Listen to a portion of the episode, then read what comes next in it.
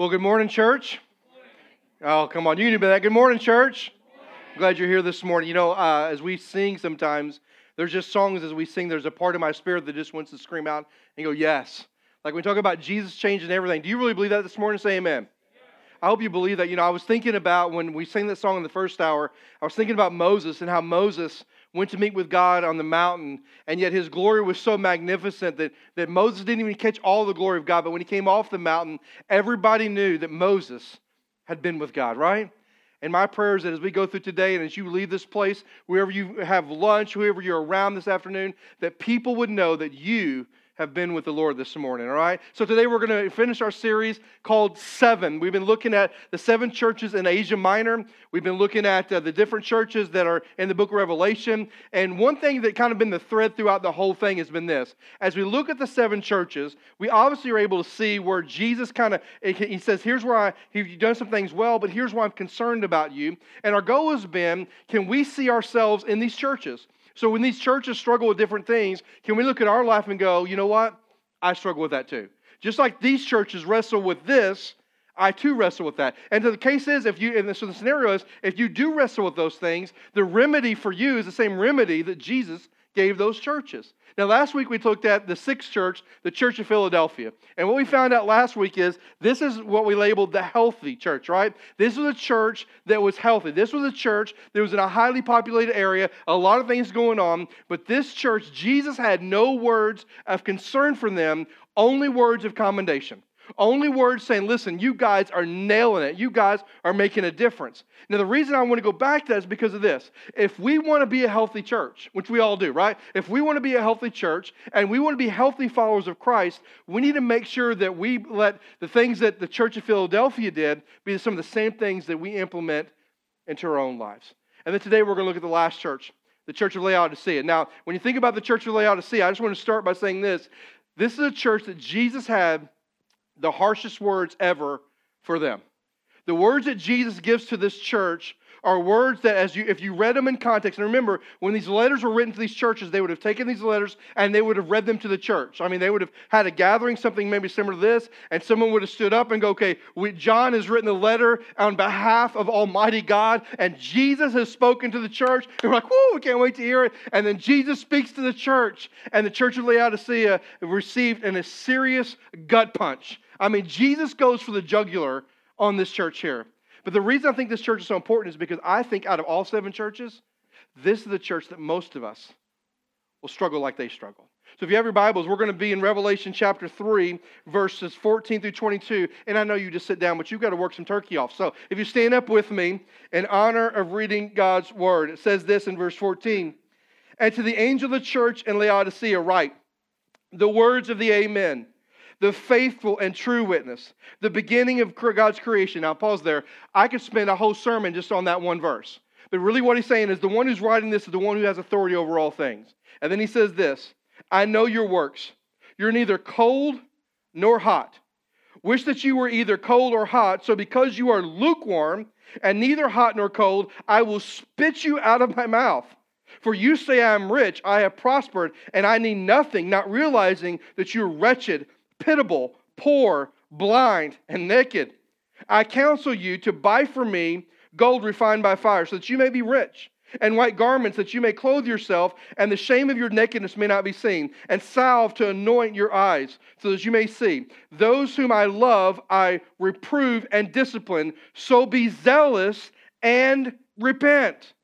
Behold, I stand at the door and knock. If anyone hears my voice and opens the door, I will come into him and eat with him and he with me. The one who conquers, I will grant him to sit with me my, on my throne as I have conquered and sat down with my Father on his throne.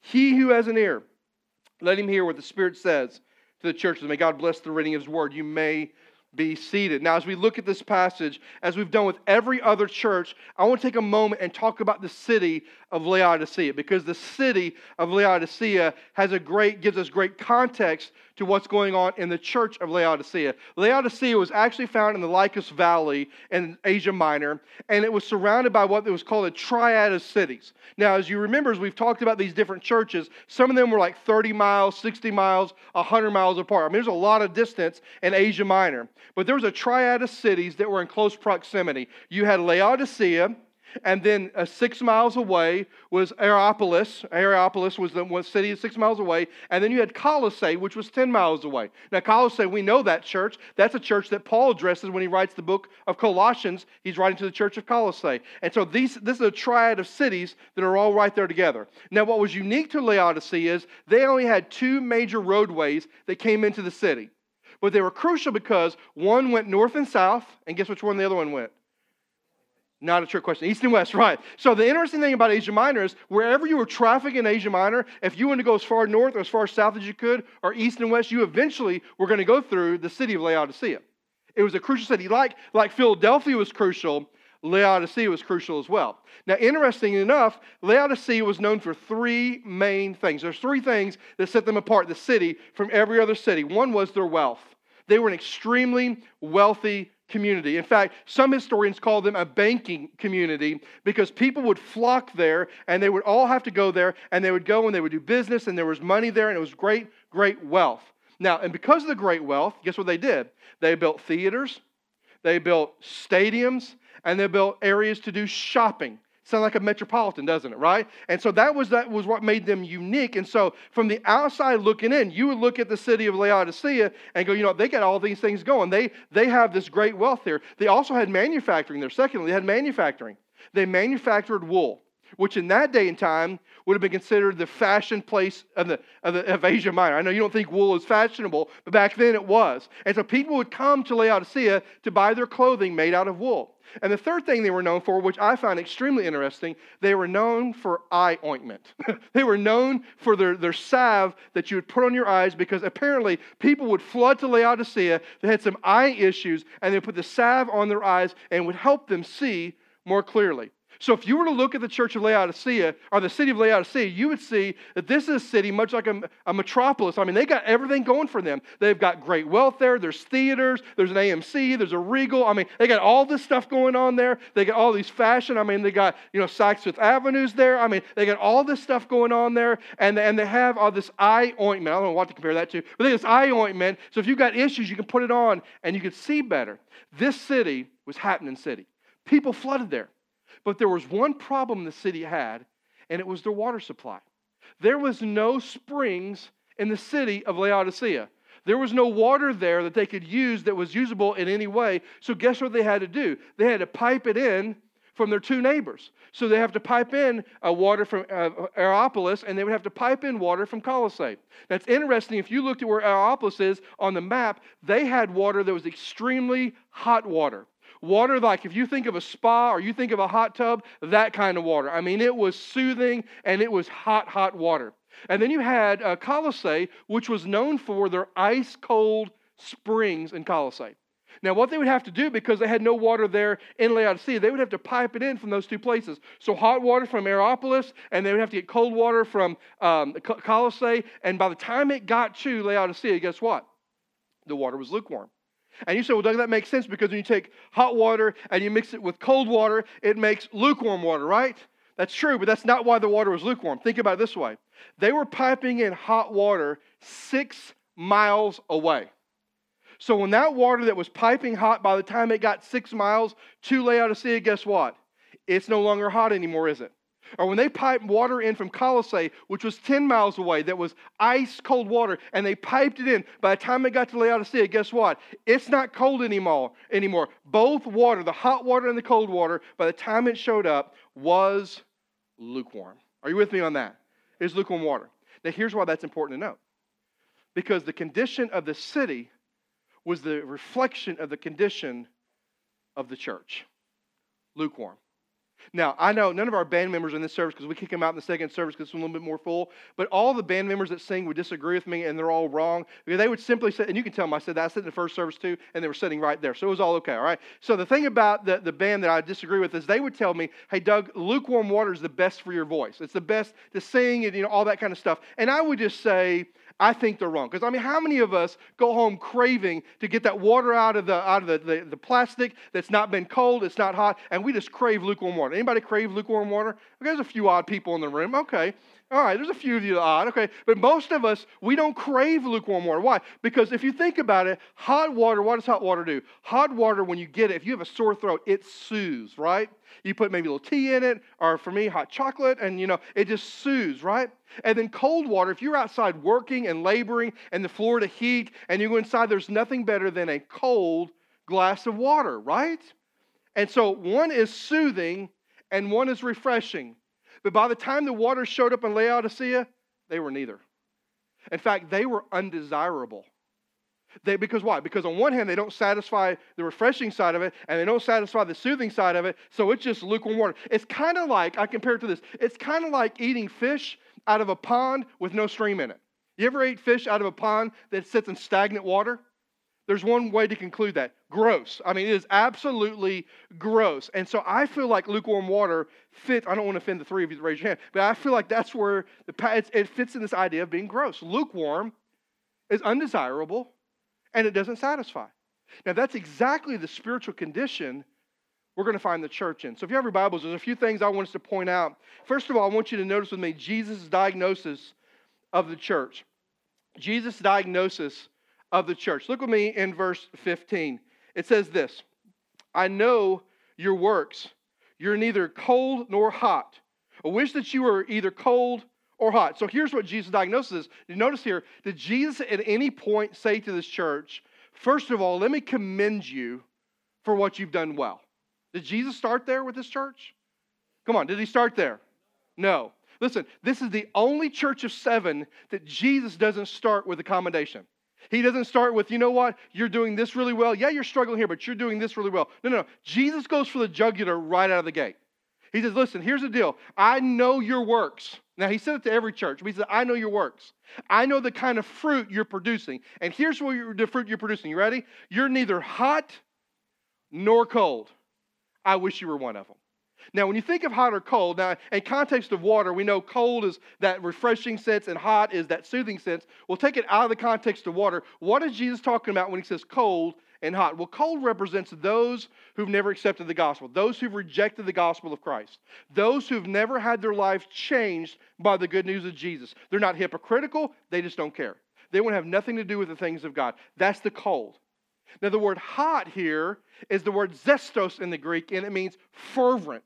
It means those that are spiritually alive, those that are impassioned by their faith, those that are passionately living for the Lord. He said, Listen, you're not for me and you're not against me. I wish you'd pick a side. I wish you would either be hot and passionate and fervently be living for me and have be passionate and, and, you know be spiritually alive and make a difference for me, or you would not even be my child, that you wouldn't even belong to me. I wish you would pick a side because you're neither hot nor you're cold, you're lukewarm. And I wish you would pick one. Now here's where I think we've really got to understand this is this. Everybody in this room, for the most part, maybe not everybody, most people would say that you're a follower of Jesus Christ. Here's my question would your coworker say that is true? Would your family say that is true? Would your friend circle say that is true? People that know you, would they say, you know what? Yeah, yeah, I mean, they, they, they, they, may, they may make mistakes, they, they have flaws, they're sinful, all that stuff. But at the end of the day, their actions, their words, their behavior reflects someone who's truly a follower of Jesus. What would people say about you? Aren't they the greatest testimony to how you're living? See, all of us, if we were to have our own conversation and look in the mirror, we'd go, I'm pretty good. I got this thing figured out. But what would the people around us say? He says, Listen to this church. You're neither hot nor cold. You're neither one. And Jesus says, I wish you would pick one. I wish you would either be for me or against me. I don't want you to be lukewarm.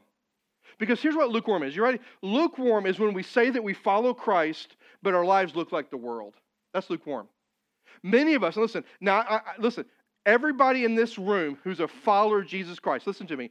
Everybody who says, I belong to him, we've all either had a season or in a season or will be in a season. Well, we were struggling with being lukewarm. As something's going to happen in our life and we're following Christ, but there's going to be a season where we start reflecting more of the world than we do Christ. It shouldn't happen, but it does happen. You can look back, I'm 47. I can look back over the season of my life and I can pinpoint seasons where I wasn't as passionate and as hot for the Lord as I should have been. I was lukewarm. Now, why would Jesus tell this church either be hot or cold? I wish you pick one, but don't be lukewarm. It's because of this.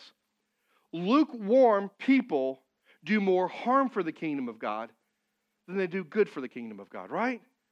If you're saying you follow Christ, but your life looks like the world, why would any of your friends who don't know Christ want what you have?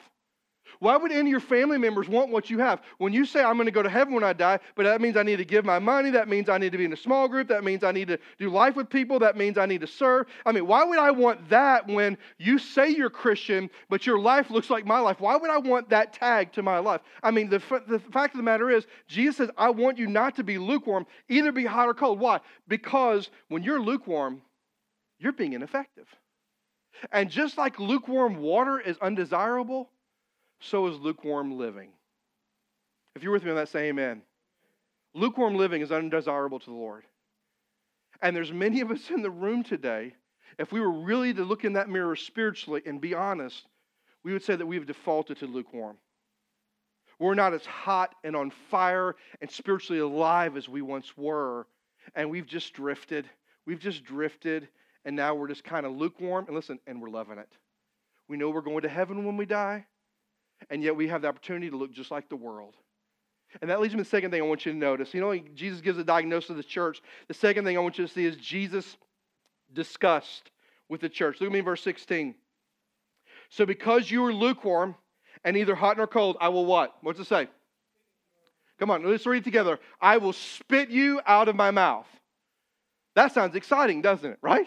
I mean, he's looking at this church who's living lukewarm and said, basically, I'm going to spit you out. Now, the Greek word for spit means to vomit, to hurl, to blow chunks, regurgitate, whatever word you want to put there. It means to upchuck you in my life. It means, I'm going to spit you, I'm going to vomit you out. Now, I don't know about you, but I, I, I don't get sick like that a lot. And I'm not trying to be gross, but I am going to go there for a moment, all right? I don't get sick like that a lot with like the flu and the, all the vomiting, all that stuff. But here's what I do know the seasons in my life where I've been sick like that, the next day my toes even hurt, right?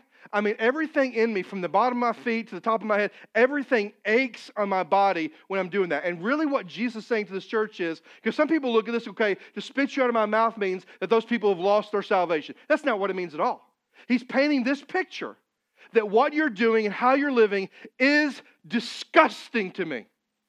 And you need to know the depth of the disgust that you're creating in my mouth. You think you can live lukewarm, you're going to heaven when you die, but you can look like the world. But I want you to yes, you can continue to live like that, but you are being disgusting, and I'm going to vomit you out. You are a disgust to me. I mean, how many of us want that on our tombstone? That I was a follower of Jesus, but in the, in the mouth of God, I was disgusting. How many of us want that on our tombstone? Nobody. I mean, have you ever eaten anything that was disgusting to you? Anybody ever eat anything like that? For me, it's coconut. I mean, it's coconut, and I, it's coconut is so bad for me. And I'm just going to share this. When Sonia were early in our married life, uh, she played. She was a, you know, she is a sweet, sweet, godly, loving woman. But she's that woman too. I mean, she can be that, you know, that kind, that kind of, you know, that uh, what's ornery. That's the word I'm looking for. Ornery. That's the best way to put it. And many pranks. I mean, snakes and coconut are my two worst things, and there's pranks that she's done with me. But one of them was we were staying at a friend's house and we were babysitting their kids, and she knows that if I if I eat coconut, it makes me just want to kind of spit it out of my mouth. It makes me want to vomit it up. And so I'm in the shower and I'm showering and I put the shampoo. That's back when I had hair. And so I put shampoo in my hair, and the shampoo smelled like coconut. And I'm dry heaving in the shower. I'm like, oh, oh. And I'm like, I can't believe you did that. And she's like, I didn't do it on purpose. Lie. She did it on purpose. And so, I mean, but the thing is, there was just this moment that I realized how disgusting coconut is to me. And he says uh, to the church, I want you to know, listen, lukewarm living is disgusting to me. And as a church, you need to know that, he says. And then Jesus not only gives, Jesus discussed for the church, then Jesus gives Jesus description of lukewarm living. Look at me, verse 17. He says, For you say, I am rich, I have prospered, and I need nothing, not realizing that you're wretched, pitiable, poor, blind, and naked. He said, Listen, here's what. You say that you're rich, and you don't need anybody. Now, I want you to hear me this morning. That is the heartbeat and the root of lukewarm living. Lukewarm living at the very core says this that I've got life together, I've got a nice savings account, my wife and I both have great incomes, we can pay all our bills, we can go on family vacations, I have a nice 401k, I've got great kids, my, all my kids are healthy, all my kids love school, all my kids graduated college, my, I mean, the list goes on and on. And when I look at my life, here's what I see everything is working the way that I want it to work. I'm good. I don't need anybody else. And consequently, I don't need the Lord right? See, the very heartbeat of lukewarm living is just simply saying this saying that I'm good, I've got everything together, and I don't need God in my life. That's the heartbeat of that. That's the heartbeat of what he's saying here. He says, you, you say that you're rich. You says that you're rich and that you don't need anything. That's the heartbeat of it. Several years ago, a guy by the name Craig Groeschel, who I love reading his books, he wrote uh, Dangerous Prayers that we've been talking about last couple of weeks. Um, he wrote a book called Christian Atheist. And I love the book. If you haven't read it, you need to pick it up. Here's basically what he says. Because when you think of Christian atheism, you think of the, those being antithesis words, right? Like you got Christian and you got atheist over here. He says he believes in the world there are Christian atheists, meaning this. They're those people who say they're followers of Jesus Christ that are going to heaven when they die, but they live like God doesn't exist. And I thought, have I ever lived like that? I know I'm going to heaven. I give my life to Christ. But sometimes I operate as though he doesn't exist and I don't really need him. And I think that's exactly who Jesus is addressing in this church. And so again, there's this description here. Now he says, because you feel that way, he says, what you don't realize is this. And I love it. He said, what you don't realize is you're wretched, you're pitiable, you're poor, you're blind, and you're naked. All words of endearment, right? Didn't you wake up this morning, your kids, and you, you went to your, your, your spouse to go, hey, honey, get up, I love you. You are wretched and you're pitiful and you're dumber than a stump. I mean, is that how you woke up your spouse today? No, nobody did that, or you wouldn't be here today because you'd have a black eye, right? Nobody did that. So the words that Jesus offers his church are not words of endearment, are they? They're words to shame them. They're words of rebuke. He says, Listen, you think you have everything together. You think you've got it all figured out, but you are wretched. That word means that you're callous, that you need God. You are wretched. You have built up this callous around your heart that you truly need God. You think you have everything together, but the reality is you are pitiable. That word pitiable means you are miserable because your lack of leaning on God. He says, You think you got everything going on and you're got everything together, but he says, But you are poor. That word poor means destitute, means you are nothing because you don't need God in your mind. He says, You listen, you think you have it all together, but you're blind. You can't see your life for what it really is. And he says, You think you have everything together. Listen, not only are you blind, but you are naked. What's been exposed in your life is your lack of dependence on the Lord. So Jesus is calling this church out. He says, listen, you think you've got it all going your way, but the reality is this, is that you are callous in your need for God. You are miserable because you don't think you need God. You are poor because you're trying to do life without God. You are blind and you don't see all this, and you're naked and you've exposed that you don't trust God and you're not leaning on God. Listen, this is where lukewarm living leads us all. You can say, hey, Doug, I know I'm a follower of Christ, but I've fallen into this phase of lukewarm living. Well, let me tell you where it leads you. It leads you to a place where Jesus wants to remind us that that kind of living is not acceptable. That kind of living is disgusting to him. And that kind of living leads us to a place where our hearts become callous, we become miserable spiritually, and we're blind and we're naked. Now, how many of us want that for our life? Nobody, right? Now, if we were to stop the letter here, if we were to pause it right here, is Jesus justified in everything he's told this church? Come on, is Jesus justified in everything he's told this church? Yeah, listen, here's a church that Jesus has planted in the heart of Laodicea that Jesus is saying, listen, you are a beacon of light in a dark world. You are to be my church, my representation in a lost world, and you, quite frankly, are blowing it. At this point, Jesus could have said, You disgust me to the point I'm done with you. I am done with you, and I'll rise up another group of believers, and I'll plant another church in Laodicea, and I will do what I want done through them, and I'm done with you. I, I can't handle anymore. You are so disgusting to me, and you're so wretched and poor and blind and naked that I have no use for you anymore. Jesus would have had a right to say that. But did he say that? No. That leads me to the third thing I want you to, or the next thing I want you to notice, the fourth thing, and that's Jesus' heart for his church. Look with me in verse 18 and 19. He says this I counsel you to buy from me gold refined by fire, so that you may be rich, and white garments, so that you may clothe yourselves, and the shame of your nakedness may not be seen, and salve to anoint your eyes, so that you may see. Those whom I love, I reprove and discipline. So be zealous and what? Be zealous and repent. Now, listen, here's Jesus' heart for his church. You ready? He said, I want you to come home. I want you to come back. He said, I counsel you to buy from me. He talks about buying from him uh, gold that would bring riches. He talks about buying from him salve that would, that would take care of their eyes. He talks about you know, buying different things from him like garments so they can be clothed with what they need to be clothed with. It's interesting. He grabs the three things the city was known for and used them in a spiritual context. And so here's what Jesus is saying listen, if you will come back to me, you think you're rich, but spiritually you are poor. And if you will come home to me, I'll make you spiritually rich.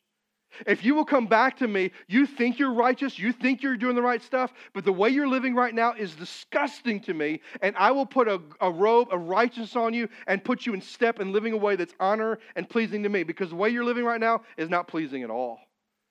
And if you will come back to me, I will help you see things clearly. But I need you to come back to me. Now, why in the world would Jesus extend this grace to them? Because if, listen, if you or I were in Jesus' shoes, wouldn't we just say, I'm done with you and I'm just going to start over? Come on, wouldn't you feel that way? I know you do feel that way because how many of you started projects at home and it went so horribly wrong, you finally ditched it and threw it in the trash and you start all over again, right? And we probably would treat people the same way. They're, they are so far gone, there's no bringing them back. It's best to start over. But Jesus didn't do that. His heart for his church was this I want you to come home. I want you to come back to me. And if you come back to me, I will make you spiritually rich. If you come back to me, I will open your eyes so you can see what you need to see. I want you to come back. Now, why would he offer this? Because of what he said. He says, Those I love, I reprove and discipline. Why did Jesus extend this additional grace to them? Why? Because he loved them. Are you with me on that? Say amen. He loved them. Now, I'm telling you, this is good news. Here's why it's good news because all of us have been like this church at Laodicea. All of us have rebelled like this church at Laodicea at times in our life. And all of us have probably been in a place where Jesus had every right to look at us going, I'm done with you, Doug. I've given you chance after chance after chance, and you've broken my heart one time, two times, ten times, a hundred times. You've continued to rebel against me, just like the nation of Israel, by the way. And I'm going to be done with you. But he doesn't. He's never done with us. We're never beyond his grace and his love. He's like, I, I want you to come home. Why? Because I love you. And as a reflection of my love for you, I'm going to correct you and I'm going to discipline you. He says, So be zealous and repent. In other words, if we want to come home, here's where it begins it begins with repentance. If we want to go back and experience the love and the blessing, the provision and the protection of God, it begins with us that are living lukewarm lives to repent, to change our mindset and our heart that would lead to a change in direction and a future. To repent. You know, one of my favorite stories in the Gospels is the story of the prodigal son. You know the story where the, the son asked for half his inheritance and, and his inheritance and he left. And there's a point in the story which that's key that we sometimes we gloss over, but it says this in the story. And when he had come to his senses, so this kid had traded a palace for a pig pen. He traded the food off a king's table for craving the pods the pigs were eating. And then he came to his senses there was a moment of repentance in his heart where he said, Okay, I don't want to live this way anymore. And he turns around and what does he do? What does he do? What does the young boy do? He goes home. He goes home. And the loving father see him from a distance and have him chastised? No. The loving father send his servants out and go, I want you to beat him and then bring him in? No. What does the loving father do? He runs out and meets him as the son is coming and he embraces him and he throws a party for him. Why? Because a loving father always wants the rebellious prodigal children to come home. And that's the story of this church, too. So Jesus' heart for the church is for them to come back. Why? Because he loves them. But where does that begin? It begins with repentance on our part. And then last thing I want you to notice is Jesus' promise to the church. I love this. Look at me in verse 20 through 22, or 20 through 21. Behold, I stand at the door and knock. If anyone hears my voice and opens the door, I will come in to him and eat with him and he with me. The one who conquers, I will grant him to sit with me on my throne as I conquered and sat down with my Father on his throne. Now, what is Jesus here? There's saying here, there's three promises that Jesus offered them. Here's the first promise it's his presence. What does he say? Behold, I stand where? At the door and I'm knocking. In other words, hey, church, you kind of kicked me to the curb, but I'm not leaving. You kind of you kind of walked away from me, church. You found other things more important than me, but I'm not going anywhere. I'm still knocking. I'm not leaving. I'm right here. A couple years ago, David and I were sitting in, in, in one of our rooms in our bedroom, and Sonia was taking a nap on Sunday because that's kind of listen. If you ever want to know what my, what my family does on Sundays, we just take we sleep. We love sleeping. I don't know about you, but I, I love taking a good nap and watching football. And watching golf makes me go to sleep even that much faster. And so that's kind of the rhythm. Sonia was in our bedroom. She was sleeping, and Dave and I were doing something, probably playing a game or something. And the door, somebody was knocking at the door, and there was like knock, knock, knock, knock, knock, ring, ring, ring, ring, ring Knock, knock, knock, knock, knock. Ring, ring, ring, ring, ring. Knock, knock, knock, knock, knock. Ring, ring, ring, ring, ring. And like five minutes, this person kept knocking at the door. And when there was nobody coming, they would ring the doorbell three times knock, knock, knock, ring, ring, ring, knock, knock, knock, ring. And it kept going on and on and on and on and on. And it never stopped. And about 10 minutes later, I finally go to the door, frustrated, ready to strangle the person. And I open the door and they go, hey, did I wake you up? And I'm like, wake me up. I'm about to knock you out, right? But there was this point where I had to go get the door. Why? Because they weren't leaving. And that's the promise that Jesus gives of his presence.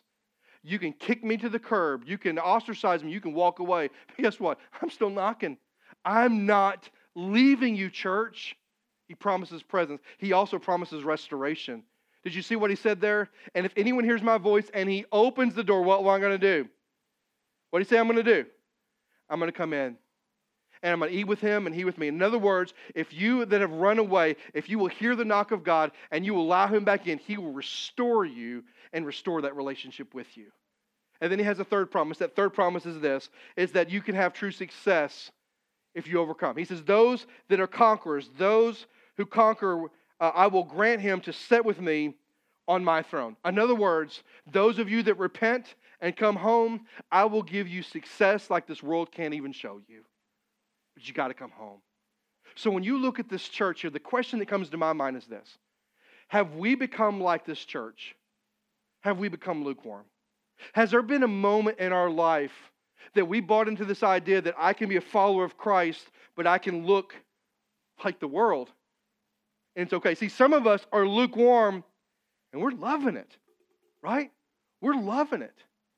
Has there been that moment in our lives where we're like, okay, you know, I have everything together, everything's going good in my life. I don't really need anyone else. And if you find yourself this morning in that, in that spot of being lukewarm, let me just say a couple of things to you encouragingly. First of all, this you need to know that when you find yourself as a lukewarm Christian, you're being ineffective in the kingdom of God. You're making no difference for the kingdom. No difference. Second of all, if you're living a lukewarm life, it is disgusting to the Lord. I, can't say it any other way than that. It is just disgusting to Him. And third thing, if you're living a lukewarm life, you've deceived yourself. You think you can live it and be okay. And Jesus tells this church, you're not okay. And so the command that Jesus has for us is the same command he had for this church. You know what it is? Repent. Repent because I want to do something in your life. Have a change of mind, a change of heart that leads to a change of direction and a change of your, your future. Why? Because I want to do something in you. I love you. I care for you. Even if you rebelled and walked away and lukewarm this morning, He still wants us to come home. You know, as I began to prepare this message, I was I, I like reading stories about revival that's breaking out all across the world. I don't know if you like those kind of things, but but I find encouragement in times when I don't feel so encouraged right now, you know? And so I, I, love reading these stories. And so I've been reading stories about revival breaking out in China and Russia and different places. And there's something that dawned on me as I'm reading these stories that I never thought of before, and it was this. All this revival breaking out is happening in non free societies. You think about that. This revival that's breaking out in the world is happening in societies that aren't free like we are. And then I ask this question why is that the case? Why is it the case that, that revivals break out everywhere but in free societies? And I think it's because in free societies, we don't feel the threat to our faith. And when we don't feel threat to our faith, guess what? We become complacent, we become careless, we become apathetic, and ultimately we become what? Lukewarm. And so here's my prayer for all of us today that we would decide that we want to be hot for the Lord, that we want to be on fire for Him, that we want to live passionately for the Lord. But the beginning place is repentance. And if you're here this morning and you're that person that's cold, you're that person that's never trusted Christ, you're that person that has denied Him, so you know what? I don't need that Jesus thing. Listen, if you want to be hot for the Lord and you want to have an eternity with Him, it begins with repentance. It begins with you simply saying this Lord, I know that I'm a sinner. Forgive me my sins, and I surrender my life to you. And maybe somebody needs to make that decision. But for those of us that are believers in the room, for those of us that know we belong to Christ, if we found ourselves in that lukewarm way, in that lukewarm position in our lives, what's our response this morning? It should be repentance. Saying, Lord, I don't want to be ineffective. I don't want to be disgusting in your mouth. I want to make a difference for the kingdom. So if you're a believer and you're a follower of Christ today, would you respond as the Lord would lead you? Maybe you need to repent this morning and say, Lord, this is the path I've gone. I've chosen lukewarm, but today I choose to be hot for you. Now you say, Doug, well, what does it matter what I just decide today? Well, listen to me. Your spouse, your kids, your coworkers, your social circles, and your friends, listen, they will be impacted by the decision you do or don't make today.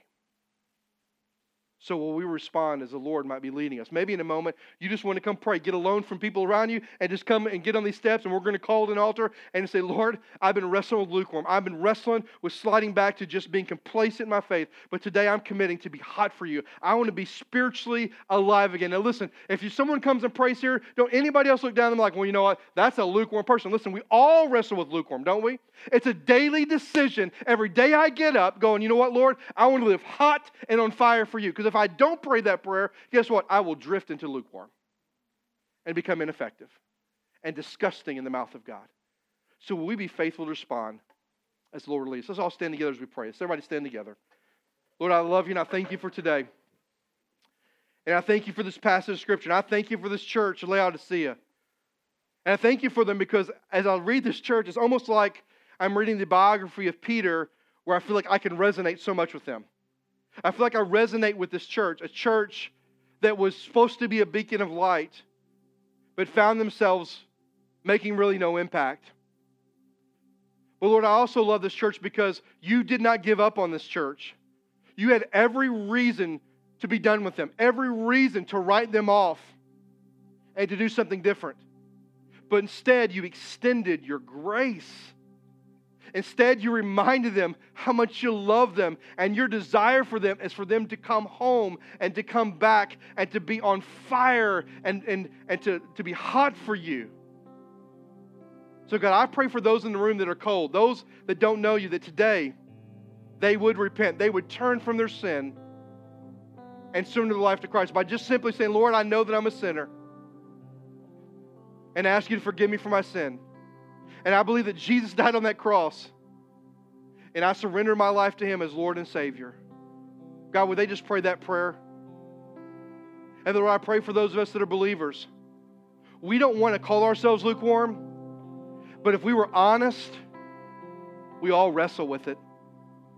So today, Lord, I pray that we would simply make this decision that in this moment, whether we come pray on this at the stage, whether we sit down our seats and pray, or whether we uh, respond through singing today, that we are committing to be hot for you today, that we are committing to be alive for you today, that we are committing to live passionately on fire for you, that we are committing, Lord, to be spiritually alive. And God, would you just remind us that our decision today, or the lack of decision today, will impact those closest to us. So may we respond and be faithful to respond, Lord. May you do a work in us, as we sang earlier.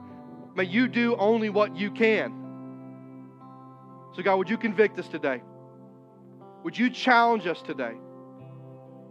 And we experience change in this moment? God, just be with us. Move among us. Wreck us if necessary. We don't want to be lukewarm and loving it. We want to be hot and passionate for you. So, God, speak to us in this moment. For it's in your precious and your holy Son's name we pray. Amen.